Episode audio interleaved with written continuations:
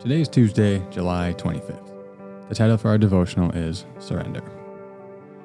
This week, we're talking about our practice of private worship. Again, we often describe this time as our devotional time or quiet time.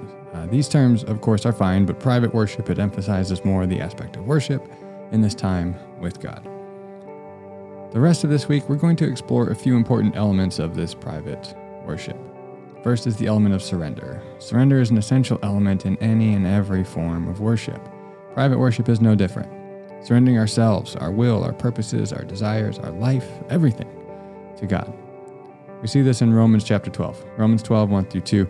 Therefore, I urge you, brothers and sisters, in view of God's mercy, to offer your bodies as a living sacrifice, holy and pleasing to God. This is your true and proper worship, Paul says. Then he goes on Do not conform to the pattern of this world, but be transformed by the renewing of your mind. Then you will be able to test and approve what God's will is, his good, pleasing, and perfect will. Paul here uses a helpful word picture to describe surrender. He calls us to, quote, offer our bodies as a living sacrifice. This, he says, is our true and proper worship.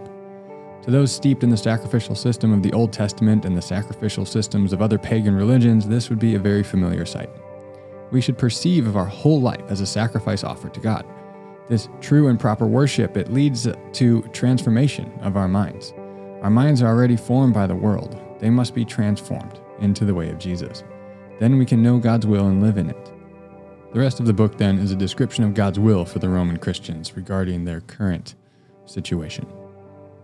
Now, again, our private worship, or in Paul's words, our true and proper worship, is surrender. That is giving ourselves as a living sacrifice God.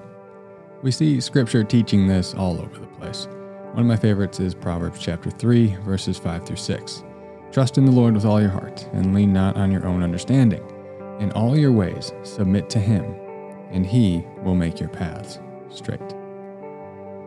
Jesus in the Garden of Gethsemane prays to the Father to remove this cup from him, but follows it up with, Yet not as I will, but as you will, remember. Then Jesus willingly goes to the cross following the Father's will. This surrender of our will is to be fl- reflected in our posture as well.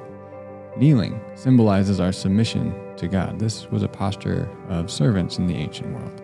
We bow our heads in prayer as a posture of humble submission to God as well. For reflection time, just imagine yourself offering all of yourself as a living sacrifice to God. You are offering for His glory your hopes, your dreams, ambitions, your wealth, your work, your relationships, everything, giving everything to Him as a living sacrifice.